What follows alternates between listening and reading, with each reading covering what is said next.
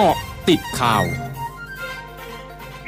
กาะติดข่าว 14นาฬิกา30 นาที 11 มีนาคม 2565 ช่วงนี้ไปกาะติดวิกฤตรัสเซียยูเครนค่ะเกาะติดวิกฤตรัสเซียยูเครน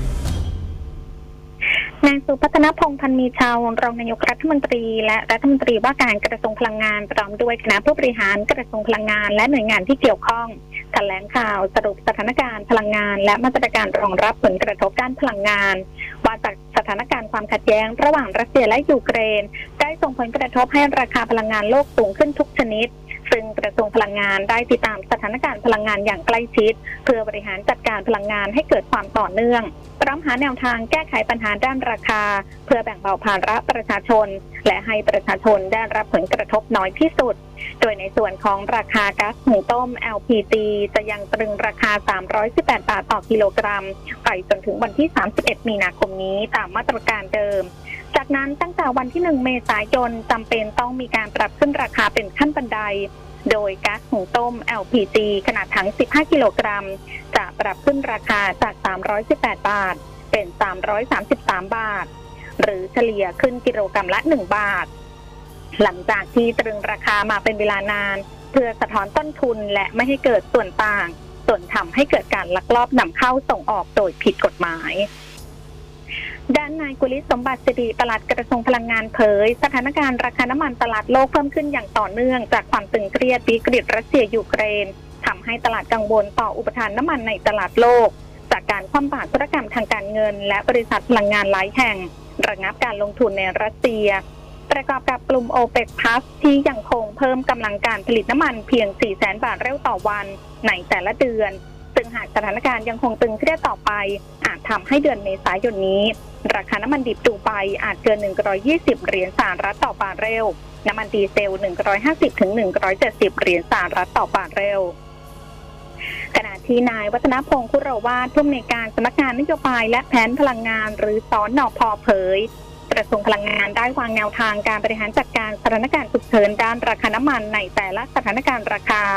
ตั้งแต่ราคาน้ำมันดิบดูไบที่ 100 เหรียญสหรัฐต่อบาร์เรลไปจนถึง 150 เหรียญสหรัฐต่อบาร์เรล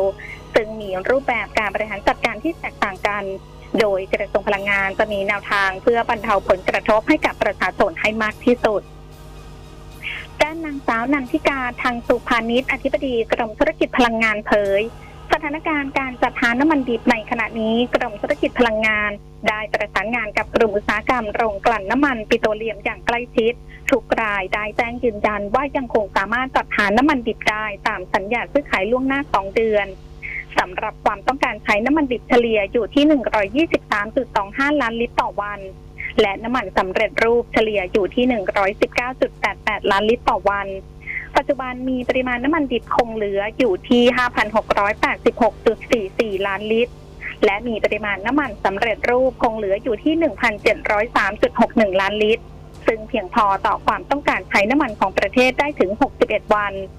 นอกจากนี้บมจปตทยังมีมาตรการเตรียมพร้อมจัดหาน้ำมันดิบเพิ่มอีก 635.94 ล้านลิตร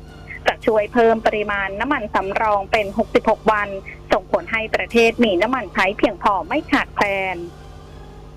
วอลต์ดิสนีย์เผยวันนี้จะระงับการดำเนินธุรกิจทั้งหมดในรัสเซีย ซึ่งรวมถึงการออกใบอนุญาตเกี่ยวกับเนื้อหาและการผลิต กิจกรรมการเดินเรือ Disney Cruise Line นิตยสาร National Geographic และการท่องเที่ยว และการผลิตภายในรัสเซีย นายสามารถเจนชัยจิตวณิชอดีตผู้ช่วยรัฐมนตรีว่าการกระทรวงยุติธรรม ระบุถึงการนัดรับประทานอาหาร ระหว่างนายกรัฐมนตรี และหัวหน้าพรรคร่วมรัฐบาลที่ผ่านมา ว่าเป็นนิมิตหมายที่ดีทางการเมือง ได้พูดคุยกันถึงความต่างทางอุดมการณ์เพื่อให้ปัญหาความขัดแย้งทุกอย่างคลี่คลายลงการอาจมีการปรับคณะรัฐมนตรีช่วงก่อนเปิดสมัยประชุมสภาผู้แทนรัษฎร นายประยุนอรันรุตในอำเภอเมืองหนองบัวลำพูรวมกับเหล่ากาชาติจังหวัดหนองบัวลำพูและหน่วยงานที่เกี่ยวข้องลงพื้นที่ตรวจเยี่ยมและให้การช่วยเหลือประชาชนที่ประสบเหตุปาตภัย ในเขตพื้นที่หมู่ที่หนึ่งตำบลกุดจิกอำเภอหนองบัวลำพูพร้อมมอบสิ่งของน้ำดื่มถุงอย่างชีพให้แก่ผู้ประสบภัยรวม 5 ราย ช่วงนาคืบหน้าข่าวอาเซียนค่ะ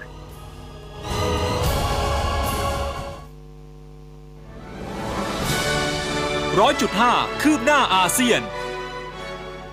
ประธานาธิบดีโจโควิโดโดของอินโดนีเซียเตือนวันนี้ว่าผลกระทบจากสงครามในยูเครนอาจส่งผลต่อเสถียรภาพด้านราคาในอินโดนีเซีย ขณะเดียวกันรัฐบาลจะพยายามตรึงราคาน้ำมันในประเทศ อย่างไรก็ตามเขาได้สอบถามรัฐมนตรีกระทรวงการคลังแล้วว่า จะตรึงราคาได้นานเท่าใดท่ามกลางภาวะขาดแคลนพลังงาน นอกจากนี้ประธานาธิบดีอินโดนีเซียกล่าวว่าราคาอาหารโลกที่พุ่งสูง ซึ่งรวมถึงราคาข้าวสาลีมาจากความขัดแย้งระหว่างรัสเซียกับยูเครนขณะเดียวกันปัญหาขาดแคลนเรือคอนเทนเนอร์ที่ยังคงเกิดขึ้นยืดเยื้อในทั่วโลกทำให้ยากต่อการควบคุมแรงกดดันด้านราคายิ่งขึ้นพร้อมทั้งระบุว่าอินโดนีเซียต้องบริหารจัดการด้านเศรษฐกิจอย่างระมัดระวังในขณะนี้ ประธานสมาคมส่งเสริมพริกไทยกำปอดของกัมพูชาเผย ในปี 2564 กัมพูชาส่งออกพริกไทยกำปอด ซึ่งเป็นผลิตภัณฑ์ที่มีชื่อเสียงของกัมพูชา 114 ตัน เพิ่มขึ้นร้อยละ 63 จากปีก่อนหน้า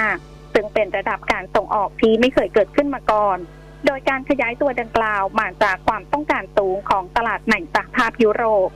ทั้งหมดคือกอติดข่าวในช่วงนี้ สุพิชยาทาพันรายงานค่ะ